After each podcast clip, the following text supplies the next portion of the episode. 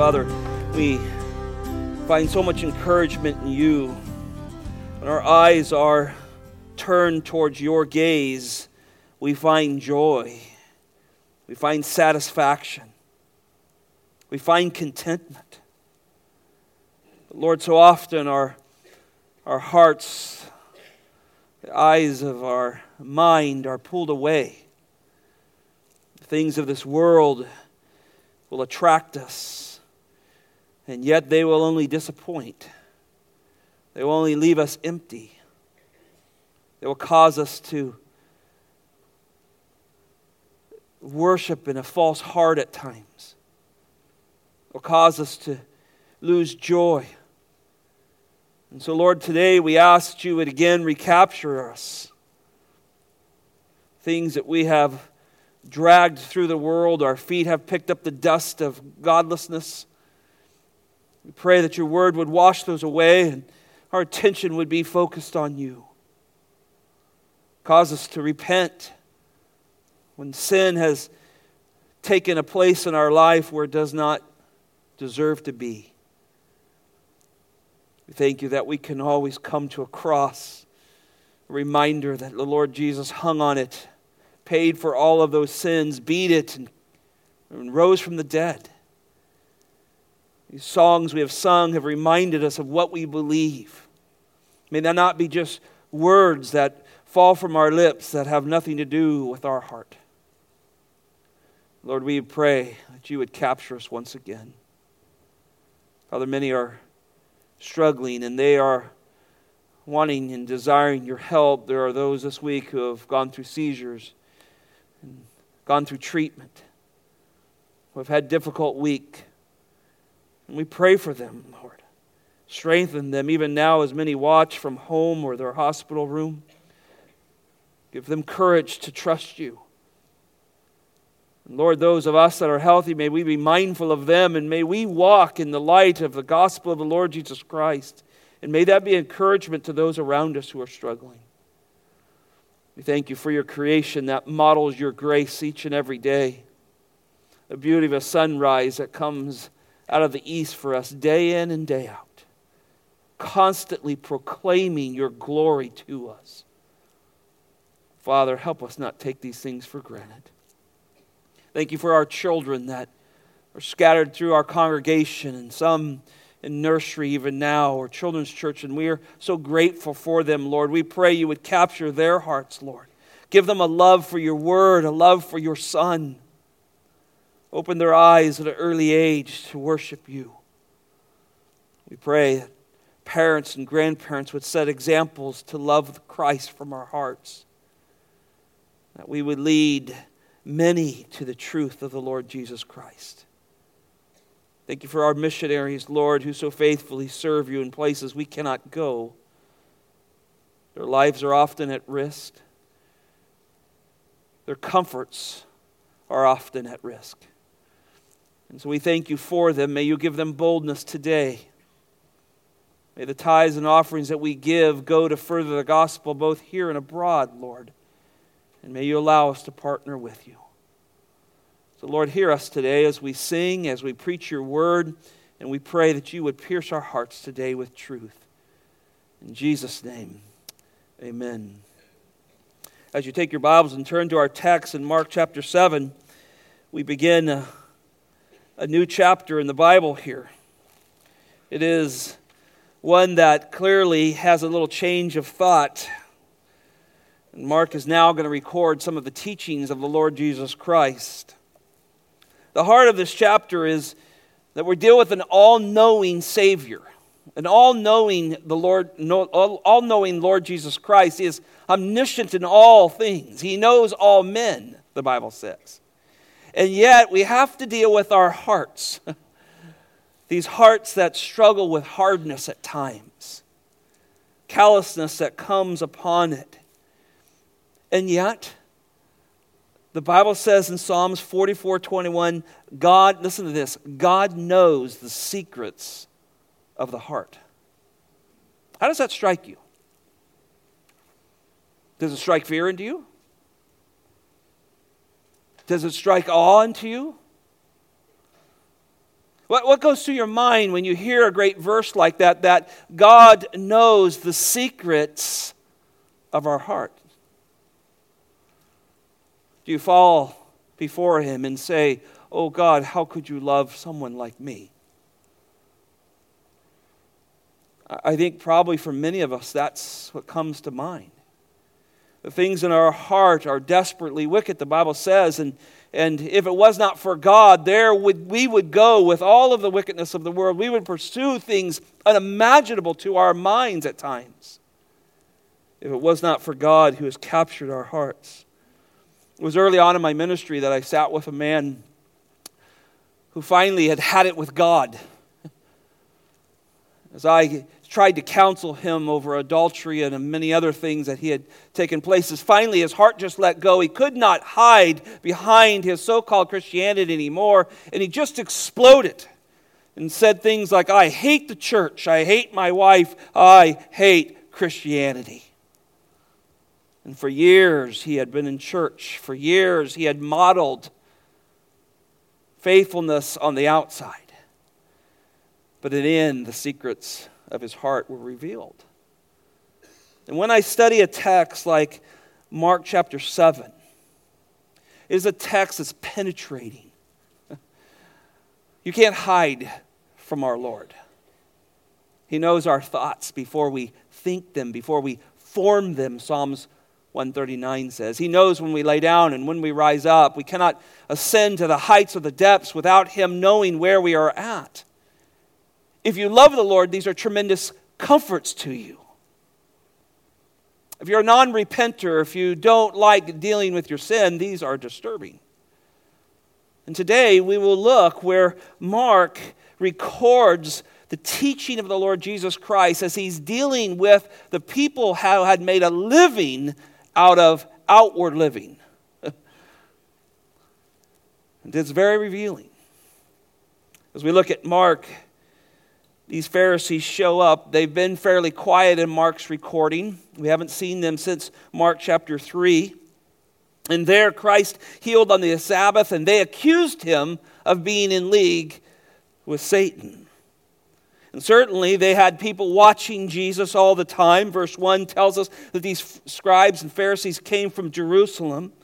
And it is here that Mark records and takes a major turn in the book. Mark probably has been recording the preaching of Peter. We believe that. Mark wasn't here with his disciples at this time, so Peter had a great preaching ministry. Doubtlessly, Mark was an apprentice to him at some sort and was recording this. And now this teaching takes a turn. And though he will record a few more miracles and a few more incredible deeds that the Lord Jesus does, he is now making his turn towards the cross. Mark 7 has him about roughly a year away from crucifixion. And Jesus knows that. But what's interesting, he is in the height of his ministry. His popularity and his poll numbers are off the chart. People are crying for him to be king. They are trying to take him by force. And yet the Lord knows the heart of all men. Doubtlessly, meetings are taking place. The religious leaders are seeing the loss of grip on the people that they've had for so long, and it has disturbed them. As they come against Jesus, and you, th- you see this in this text, as they come against Jesus, they have no idea who they're dealing with. This is one who says in John chapter 2, verse 5, For he himself knew what was in the heart of man. He needs no one to tell him what is in the heart of man. He looks right to the heart, he looks right to the soul. And in this controversy that begins to happen here with these Jewish leaders, Jesus is going to ex- expose their perverted traditions and then deal with the real problem their heart. Their heart. This has been a problem for man ever since the fall. ever since the fall, when Adam and Eve led us into the fall, and, and, and us in them, in a sense, we fell with them. Man has been struggling with heart issues. Genesis chapter 6, verse 5 says, Then the Lord saw the wickedness of man, singular, speaking of in general of all men, that, it, that every intent, now listen to this, and every intent of the thoughts of his heart was only evil continually. Isn't that amazing? That God can look at the intent of our thoughts. I mean, we are left to whatever we say, and certainly we can say hurtful things at times, and we say, well, that was, that was mean. God looks at the intent of the heart. He looks long before whatever comes out of the mouth. He sees what's formulated in your being, your innermost being, and sees where that comes from. Shortly off the ark, he said it again for the intent of man's heart is evil from his youth. Joshua pleading with the people as they had entered the land, and he was stepping down from his leadership, and the elders of the, of the nation would go on to lead, said, Serve him with all your heart and with all your soul, repeating the great commands of Deuteronomy. Proverbs, King Solomon, in all of his wisdom, in chapter 4, verse 23, said this Watch over your heart with all diligence, for from it flows the springs of life. What an illustration that is. Whatever you love, whatever you hold to, eventually from that heart, that's going to flow out. Maybe good, maybe evil. Whatever's in there will come out. Jeremiah, you know this verse 17, 9 and 10 says, The heart is more deceitful than all else and is desperately sick. Who can understand it? I, the Lord, listen to this, search the heart. I test the mind even to give each man according to his ways, according to the results of his deeds. That verse scares me if it was not for the grace of God. Does anyone in this room want what God should deserve to give us or what we deserve? That's what we love about salvation is he doesn't give us what we deserve by the grace of God, but he sees this. It's interesting, every major and minor prophet addressed the, is, the issue of Israel's heart. I looked at almost every one of the minor prophets and walked down through them and tried to find a theme of what the problem was. And each and every time the writer comes to the heart of the people. I picked one book. I looked at Hosea. And you know Hosea, he was asked to uh, be a prophet to this very, very rebellious nation. He's told to marry a prostitute in an illustration of what the nation had done to their God. He was told to bear children with them and to give them all the promises that he had given. And in the end, she forsook him and returned to her sin. And Hosea addresses the unrepentance of Israel. Chapter 7, verse 14, he says this And they do not cry to me from their heart when they wail on their beds, for the sake of grain and new wine they assemble, but they do not turn away from those things and turn to me, God says. Hosea chapter 10 reveals the faithlessness connected to their heart. God here says the heart, their heart is faithless. Now they must bear their guilt. The Lord will break down the altars and destroy their sacred pillars. He speaks about their physical contentment hardened against God. Hosea chapter 13, verse 6. And listen to this as they had their pastures, means things were going well. Cattle and sheep were grazing, producing everything they needed. They became satisfied. And being satisfied, their heart became proud. And then it says this Therefore, they forgot me. Ooh. Sound familiar? There are times you have forgotten God when you've had what you needed. These are truths that repeat in our lives at times. But for the nation of Israel, they're on display in the Old Testament for us. After Israel had returned to the land, there was a fight for God to have their heart. When you study the flow of Israel, they realized that their worship of idols brought God's judgment upon them. And particularly during the intertestamental time, they, they made a commitment that they would not serve idols again. And it's interesting, they didn't. They, they didn't fall down before idols of wood and gold anymore. They just fell down to idols of their heart. And God saw that. And once again, Israel returned to judgment, first to the Greeks and now to the Romans as we look at this text here. And in the time of Jesus, their hearts were like stone. They had an outward glistening to them by their religious and self righteous works, but inside they were dead. Jesus, the last week of his ministry, preaches Matthew chapter 23 to them. It is the woe passages. I just picked out a few. He says this Woe to you, scribes and Pharisees, hypocrites! For you clean the outside of the cup and of the dish, but inside they are full of robbery and self indulgence.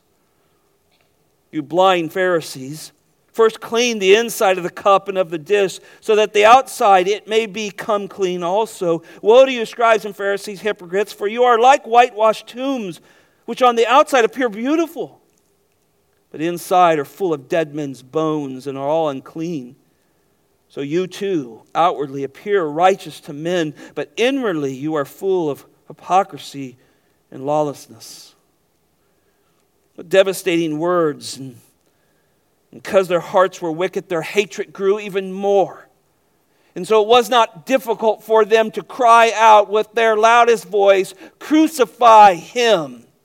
Get rid of him!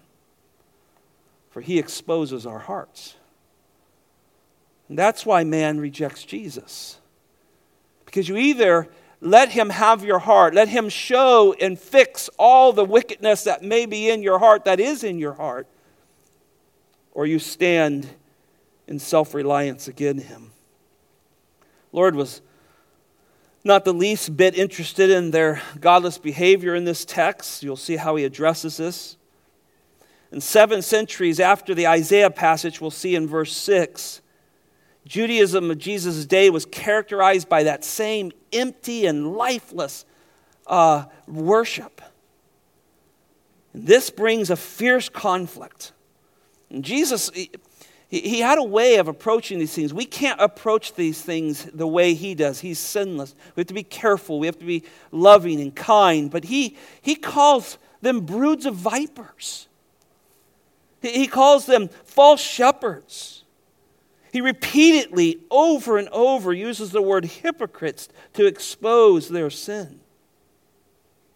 when you go back and just think of the progression of the text, Mark's chapter 6, he's commissioned the 12, he's feeding the masses, he's walking on the water, he, present, he represents um, the, the peak of his Galilean ministry here. And as a result, the people are saying, Make him king. And, and their motivation was, Boy, this would be great. We don't have to work. We can get free food. We can get free health care. We can have everything we want.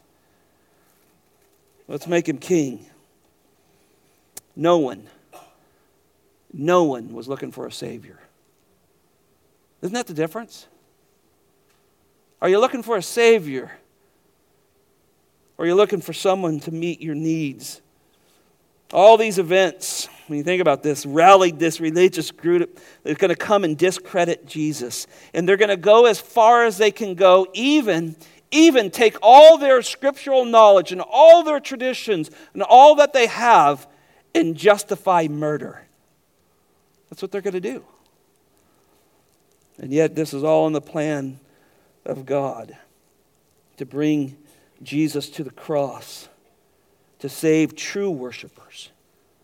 To save true worshipers, those people who will worship from their heart and will be in desperate need of His grace. Let's briefly look down through this and look at a couple of thoughts here. Number one, the self righteous heart focuses on external. The self righteous heart focuses on the external. verse 1, the Pharisees and some of the scribes gathered around him when they had come from Jerusalem. As mentioned earlier, Jerusalem has sent this delegation of, of religious leaders, these scribes and Pharisees. Most likely, they're responding to uh, a help call. They, they, had, they had scribes and Pharisees scattered out in different places. There certainly was a Galilean contingency. And can you imagine the help call they sent out after Mark chapter 3? We need help. This man's doing things we've never seen and the people are going after him. That's disturbing if you love power. And so, certainly, this is what happened. Look with me at Mark chapter 3, real quick, verse 4 and 4 through 6, just to remind ourselves what happened.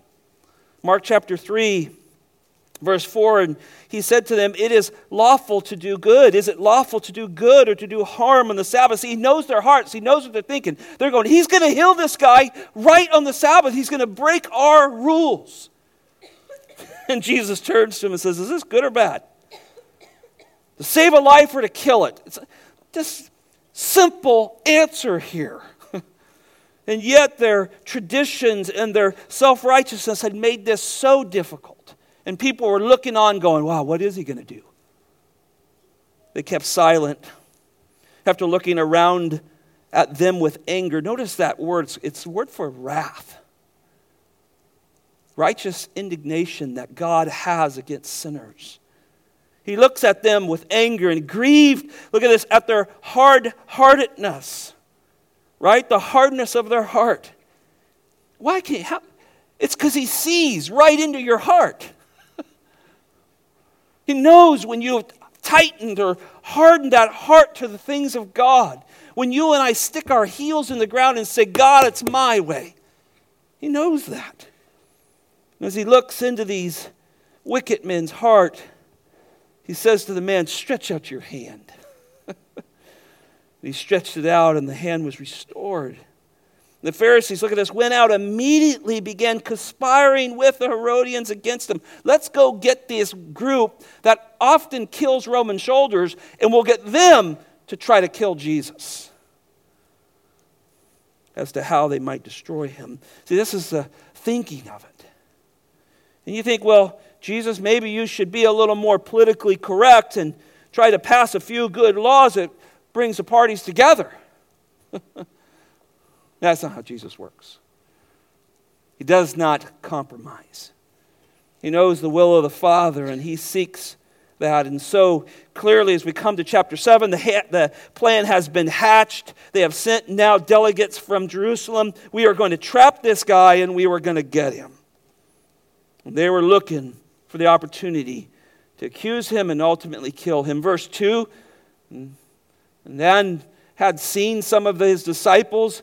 This is going to be their motive here. They're looking for something. We're eating their bread with impure hands, that is unwashed. Somewhere in this twisted thinking, the Pharisees and scribes had taken the ceremonial washing commanded in Leviticus after touching something unclean and they had applied this purification to eating a meal.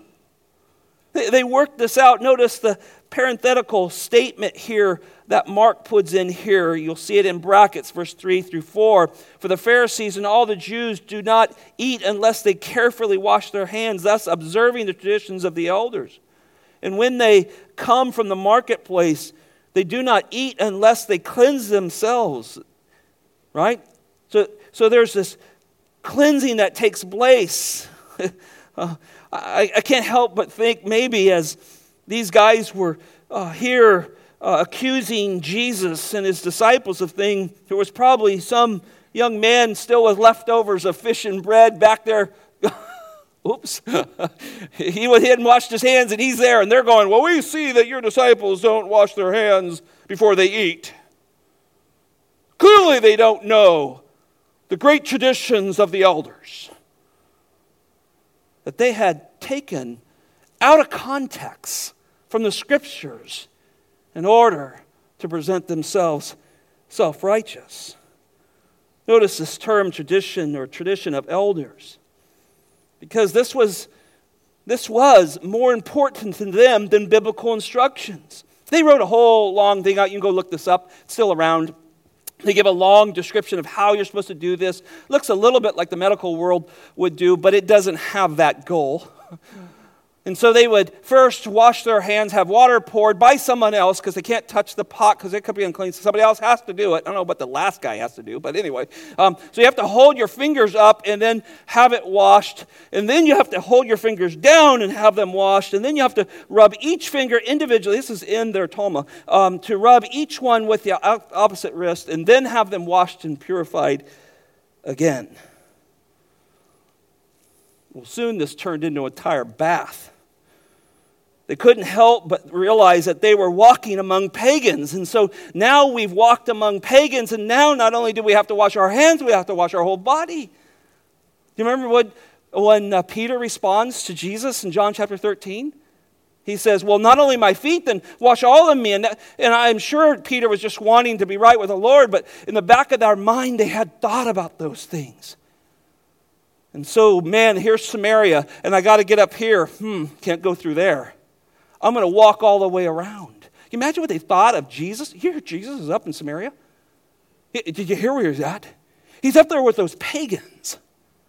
So this mindset came. They had to do business with, with Gentiles every once in a while. They wanted their money, but they didn't want anything from them else. And so they would have to come home, and now they've treaded among the pagans of the world, and so they would have to be washed. Even coming upon an unclean Jew, this would cause great distress in their lives because their godliness or their self righteousness was linked to the outward behavior. Look at end of verse 4. It says, There are many other things. I wish I had time to go through them all, but there's a new tradition for every day of the week, so I don't have that kind of time. Which they have received in order to observe, such as washing of cups, pitchers, and pots. I mean, I love grandma saying cleanliness is next to godliness. right? Did your grandma or somebody ever tell you? Cleanliness is next to godliness. Well, cleanliness is good. I, I hope you wash your hands before you shake mine when you've been sick. but I don't think you're more godly in any way. And so now think with the pressure that's on these people from washing hands before they eat according to the traditions to now handling the cooking utensils. So, so becoming purified before you eat and purified after you eat was an exhausting trial because now everything you touch had to be cleaned.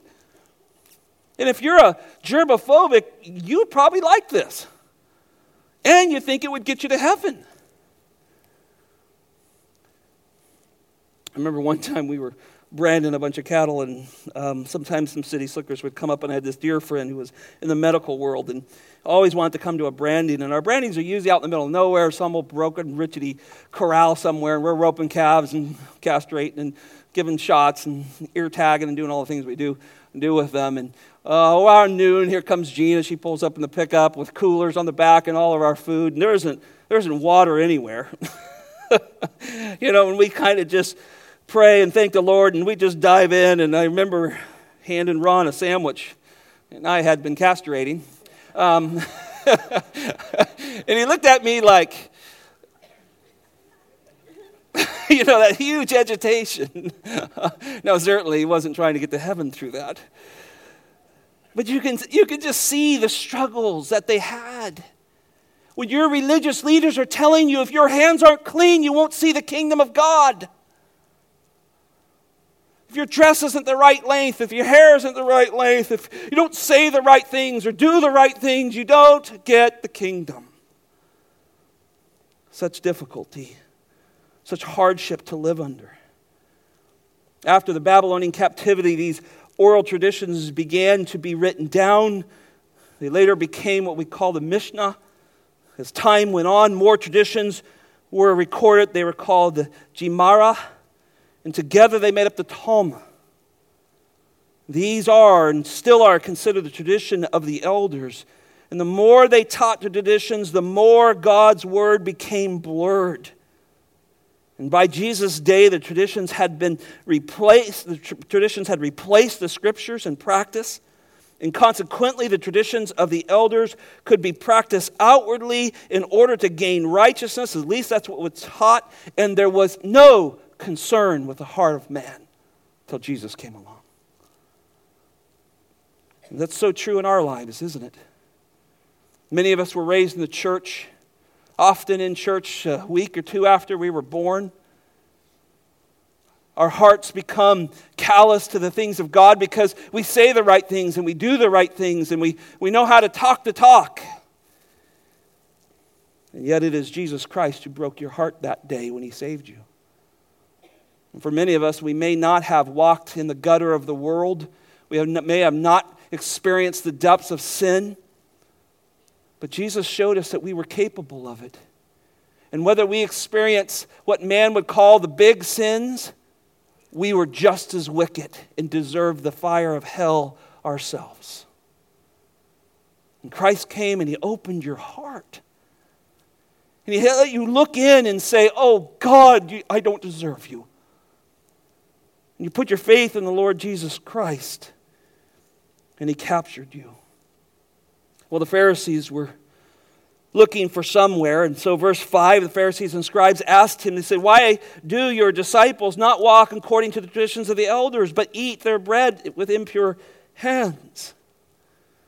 So, here, these religious leaders, they're, they take their traditions so serious. Now they're confronting Jesus with this question. They're not gathering facts. It looks like a question in the text, but it's not. They're trying to corner him, they're trying to indict him trying to discredit him to the people. During the silent years between the Testaments, some of the rabbis would tell people, and you got to, some of the stuff you have to read a lot to try to understand why this was so important. There was a set of rabbis who told the people during intertestamental times that while you sleep, demons sit on your hands. And if you don't wash them before you eat, the demon gets in your mouth and into your body.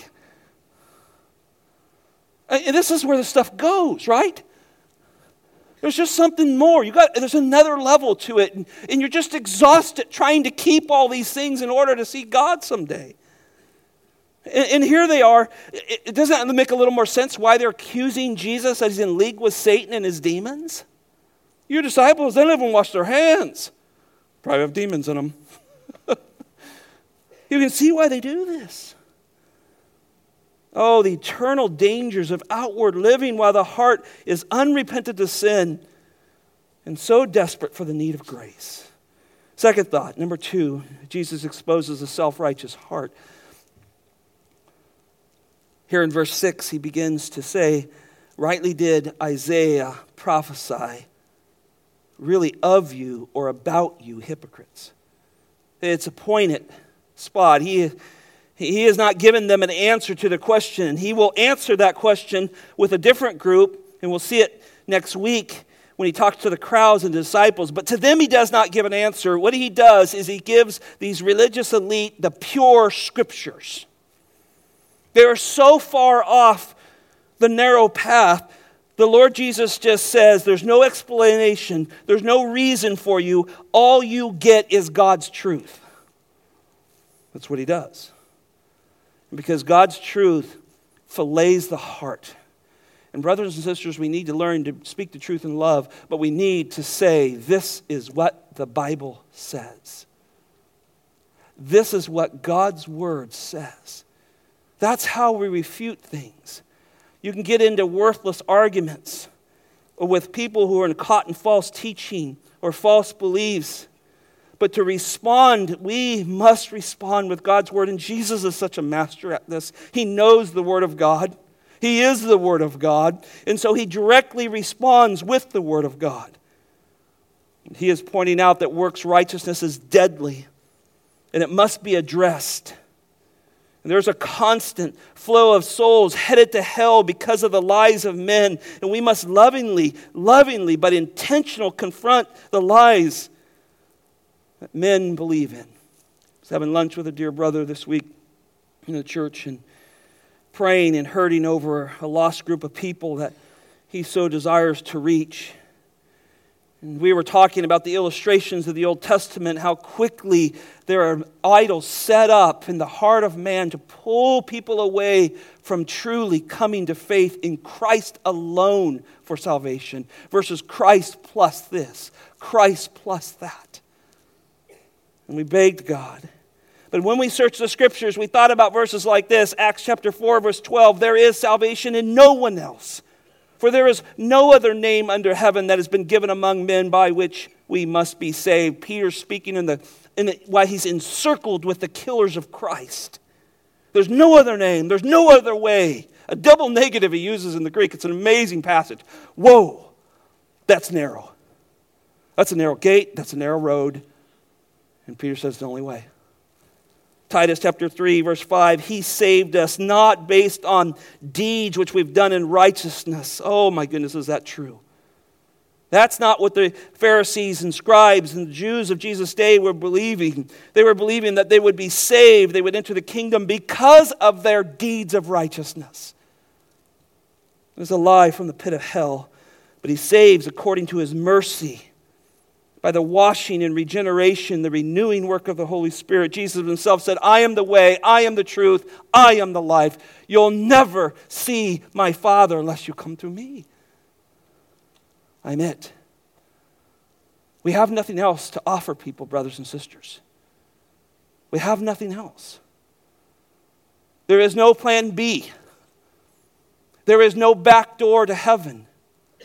It is through Christ alone. It is the rejection of our self righteousness, of our good works, that man in any place, in any time, in any language, in any culture will ever see the Lord Jesus Christ. And so here, these scribes and Pharisees were hypocrites, he calls them in verse 6. Rightly did Isaiah prophesy to you. Notice that in verse 6b, following through 7, he begins to quote Isaiah. He says, This people honors me with their lips, but their heart is far from me. But in vain do they worship me, teaching as doctrines the precepts of men. Let me show you that text. It's worth taking a minute and looking at and understanding its historical value to us. Turn to Isaiah chapter 29 with me.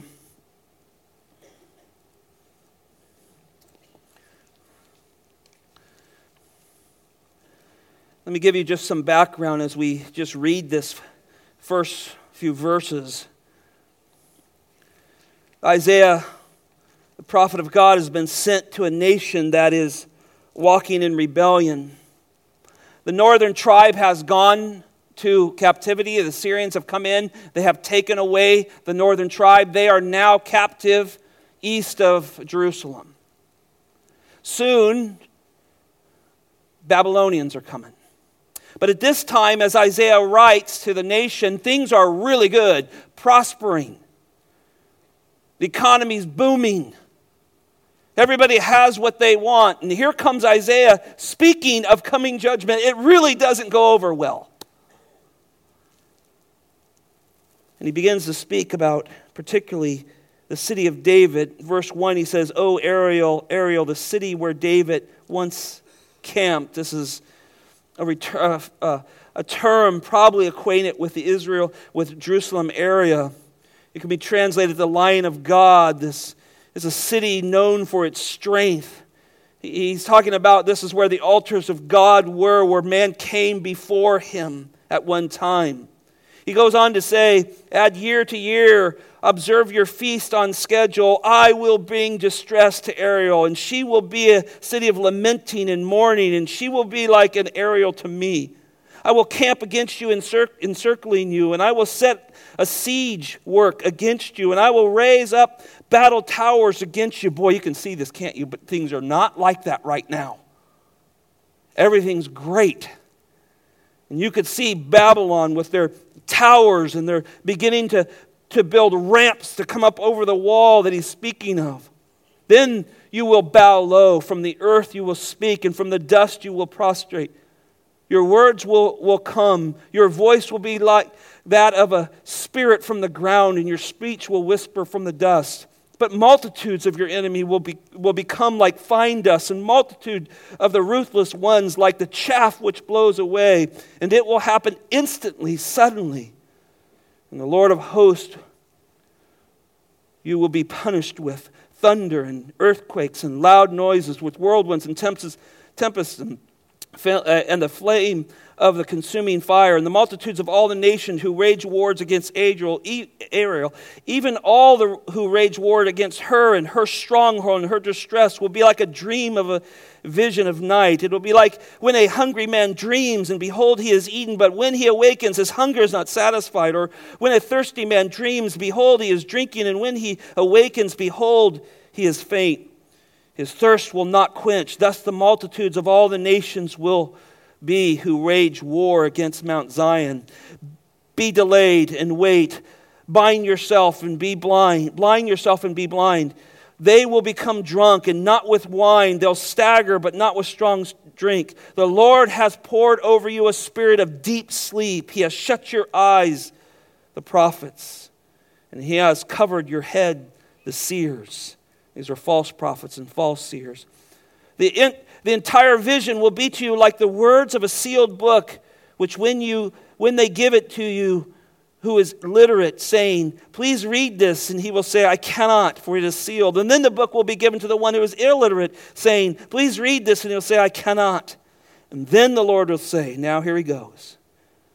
This is the final straw. They've rejected him in all of his grace and mercy he's given. Because this people draws near with their words and honor me with their lip, but their hearts are far from me and their reverence for me consists of traditions learned by rote. Now, what a statement. You have to understand the scene. In the morning, they would go to temple. They would uh, sacrifice and do all the things that the law said in most cases. In the afternoon, they would go sacrifice their babies to Baal. It was heartless, godless, pagan worship with God's principles mixed in. And God brought judgment onto them. And here, this is the text that they would have known so well. This is the text that they, in the intertestamental period, said, We can't do this anymore. We can't worship idols. We've got to be righteous. We've got to obey the law. They knew this text. And yet now, God's word records Isaiah to strike at their heart to say, You've returned right back. Look at verse 8 with me. Neglecting the commandments of God, you hold to traditions of men. The word neglecting means you, you let go.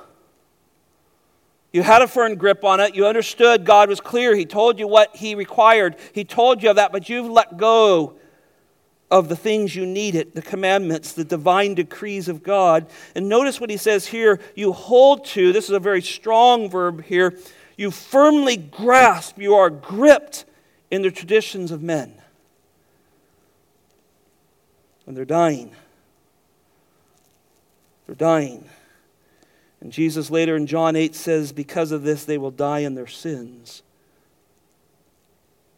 Repetition, tongues, spiritual jargon, spiritual pat answers, worship without repentance, legalism, that is, setting regulations on others, do what I say, but not what I do, spiritual police, all of this creates, creates what we see here. And it's in the church. It's in the church.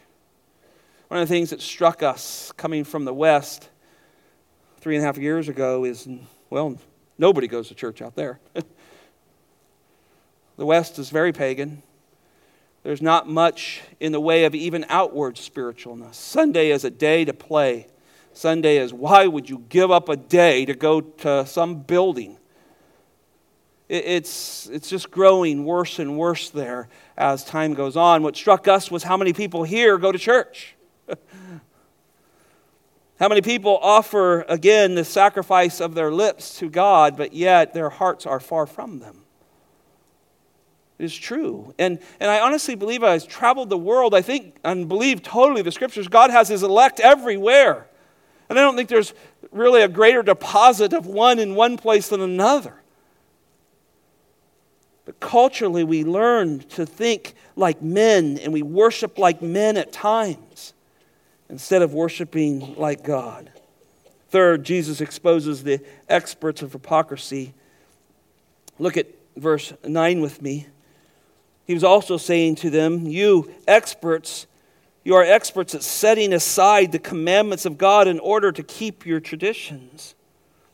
Well, by definition, the word expert is defined this way it's a person who has a comprehensive and authoritative knowledge of or skilled in a particular area. So think about that definition. You are, uh, have a comprehensive and you have an authoritative knowledge in the particular area of denying God's word and holding to what you think. wow. No wonder they want to kill him. He just goes right after their heart here.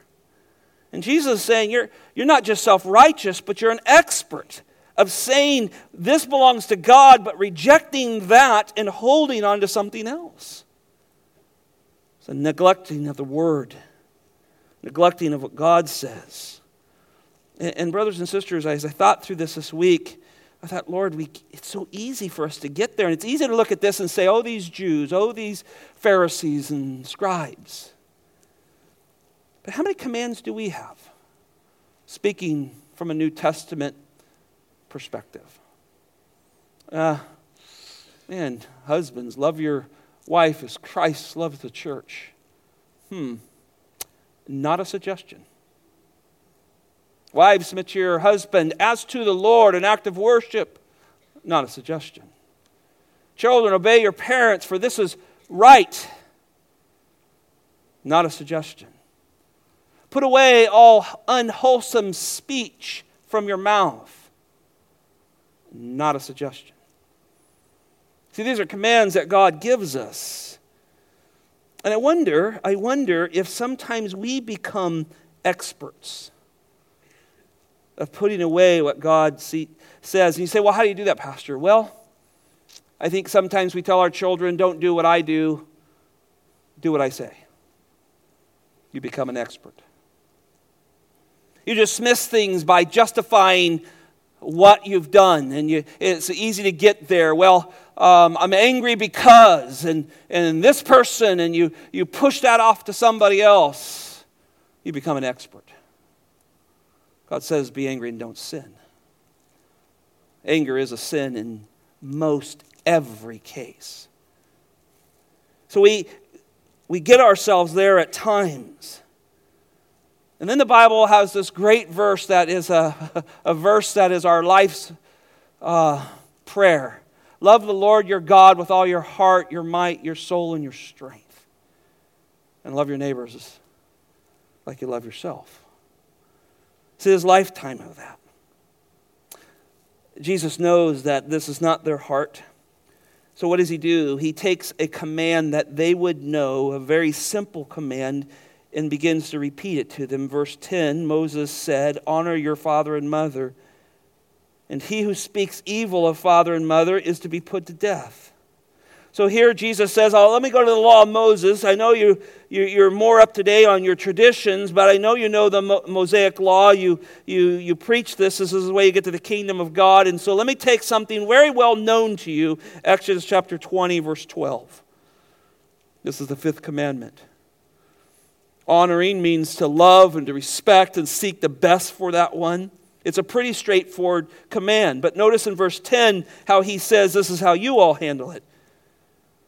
But he says, But you say, if a man says to his father and his mother, What I have that would help you is Corban, meaning given to God. I know you are in need, mom, dad. But all that I have belongs to God, and all my earthly possessions are reserved for sacred purposes. So I hope you make it. See, Jesus just pulls this out. This is exactly what they were doing. there is common knowledge, recorded knowledge that if, you were, if your son was a Pharisee or a scribe, you often died in poverty because they would refuse to share what they had. Sounds so spiritual, doesn't it? All that I have is for God. Corban. It's all for you, God. Can't give it to anybody else. It's all for you. And I'll take care of it till you come back. See, it sounds good, but they found a loophole, right? they found a loophole. Look, I can just say, well, I don't have to take care of my parents. I don't have to fulfill the fifth command because all that I have is for God. Look at verse 12. You no longer permit him to do anything for his father and his mother. See what you're doing? He, you see what he's saying? You are using your traditions in order to rewrite the scriptures, in order for that person who hears you teach that not to please and honor God. Man, they must have been fuming. See, this was promoting outward appearance. Oh, everything that I have is for God, when inward greed and self righteousness hold sway.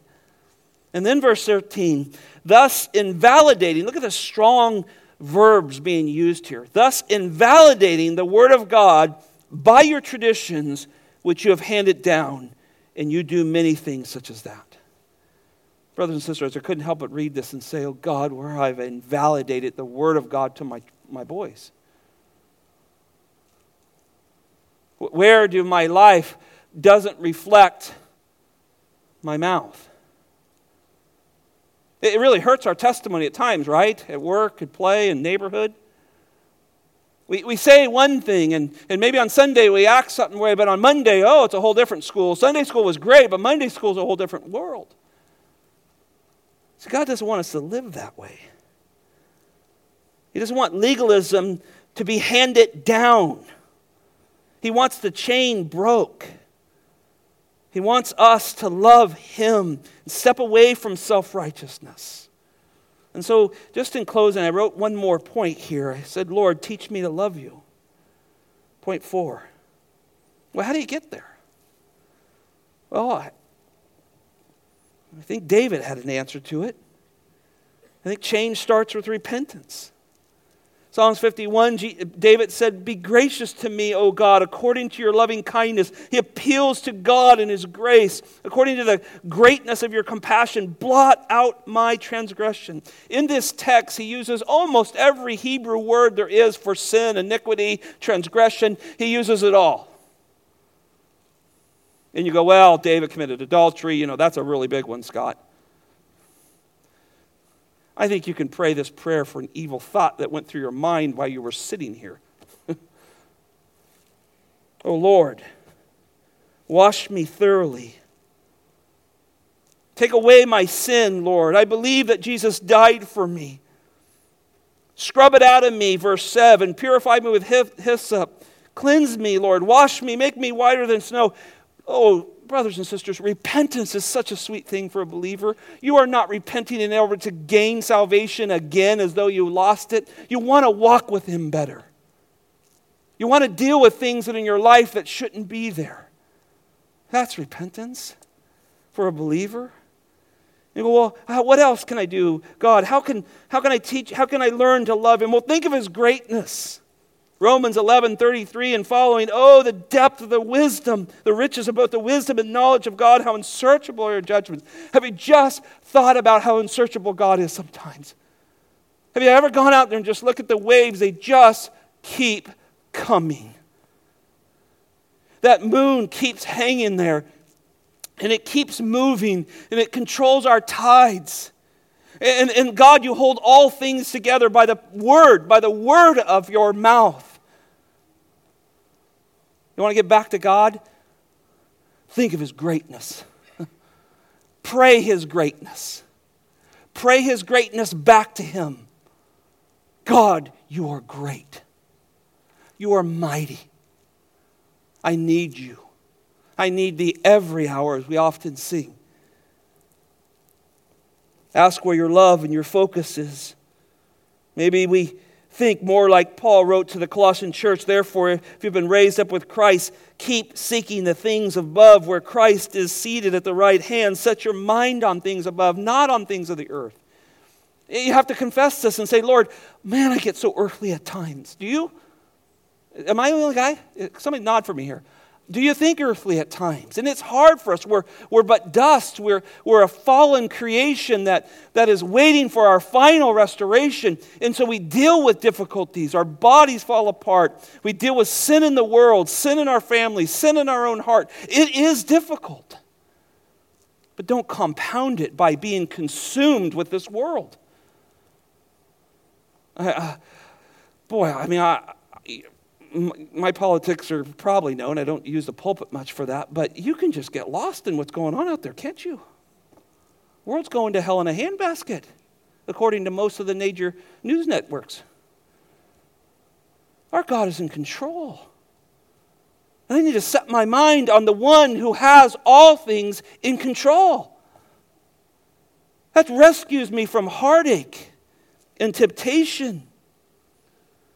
We have a new life For the love of God compels us to live so that we might no longer live for ourselves. 2 Corinthians 5 14 says that we might live for the one who died for us because we're new creatures.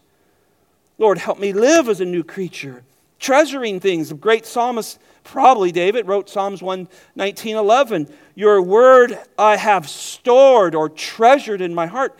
Man, you go, Scott, I want, I want this. I want that kind of joy. I don't want my heart to go towards legalism. Treasure Treasure the word, treasure what he has. Stimulate yourself. Hebrews 10 is very clear that we come to church to stimulate one another. What do you come for?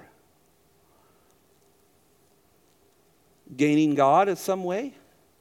God will be happy with you and bless your business. Bible says, come to church. Don't forsake it because we come to stimulate each other to love the Lord in, in word and deed. Put yourself under the Word of God. Pray without ceasing, 1 Thessalonians 5. You go, well, Scott, how do you do that? That just means that you have a relationship with God that you are just one phrase away from talking to Him. That's what it means. You're driving down the road and, oh, Lord, I, I, I forgot to tell you this. Or, or, Lord, will you help me with this? You're one moment, of one phrase away beyond saying, oh, Lord, help me. Don't quench the Spirit. Walk by the Spirit, Apostle Paul says. Let me close with this. I, I often ask people this question all the time who come meet with me, and I don't know if they're saved or not. Sometimes we'll ask why, someone will say, Hey, I want to be baptized. And I'll ask a question like this Well, hypothetically, if you stand before God, if you're to die, and you ask God, Well, why would He let you in? It's a good question. I think if you're saved, that question's not going to happen. But, but, it, but uh, hypothetically, if I died and I stand before the Lord, Father in heaven, and He says, Hey, uh, yeah, here's the gates, but why should I let you in? I thought about that a lot. Last night, right before I went to bed, I wrote this down to answer that question, and maybe it might help you. Dear Heavenly Father, in and of myself, I have nothing to offer you. Left to myself, I deserve all your wrath. It's good. My notes are out of order.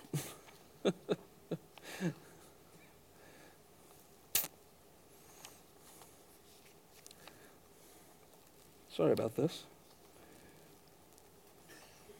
I really enjoyed this prayer too. I don't know what I did with it.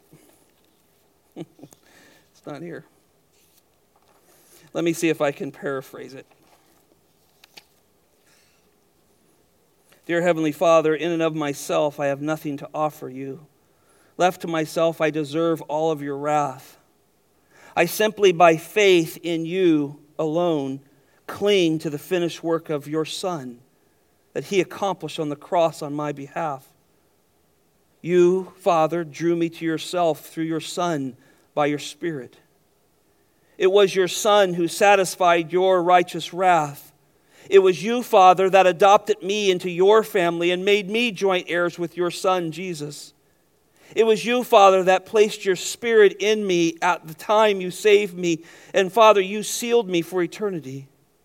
It was you, Father, who continually during my life on earth conformed me more and more into the image of your Son. I am here, Father, because of your, sov- your sovereign will, not mine. I am here, Father, because your Son purchased me with his own blood. I am here, Father, because you filled me and marked me with your Spirit. I am here, Father, because you chose me before the foundations of time and your Son died for me. I am here, Father, because you raised your Son from the dead. He beat sin, Satan, and death in order to set me free. I'm here, Father, because of you. I'm here, Father, because of your glory. Lord, Father, we thank you that we do not have to rest upon our own righteousness. It's disturbing to read a passage like Matthew chapter 7, Lord. That these people in this text were convinced that their outward living would gain them eternal life. And Lord, we confess that there are times that we can get drawn into that fray. But Lord, as we have just read, we confess, Lord, that this is your doing. And so we surrender ourselves to you again. Lord, that you would have first place in our heart. Capture our heart again, Lord, in order that you may be the rightful one that sits on our throne of our heart. We thank you that you do not ask us to come with all of our deeds and all of our righteousness in order to gain your love and gain your eternal residency. We gain that by your mercy and your grace. And so, Lord, we thank you for that. Remind us, Lord, to walk by faith, not by sight. That you would once again cause us to live from our heart. In Jesus' name, amen.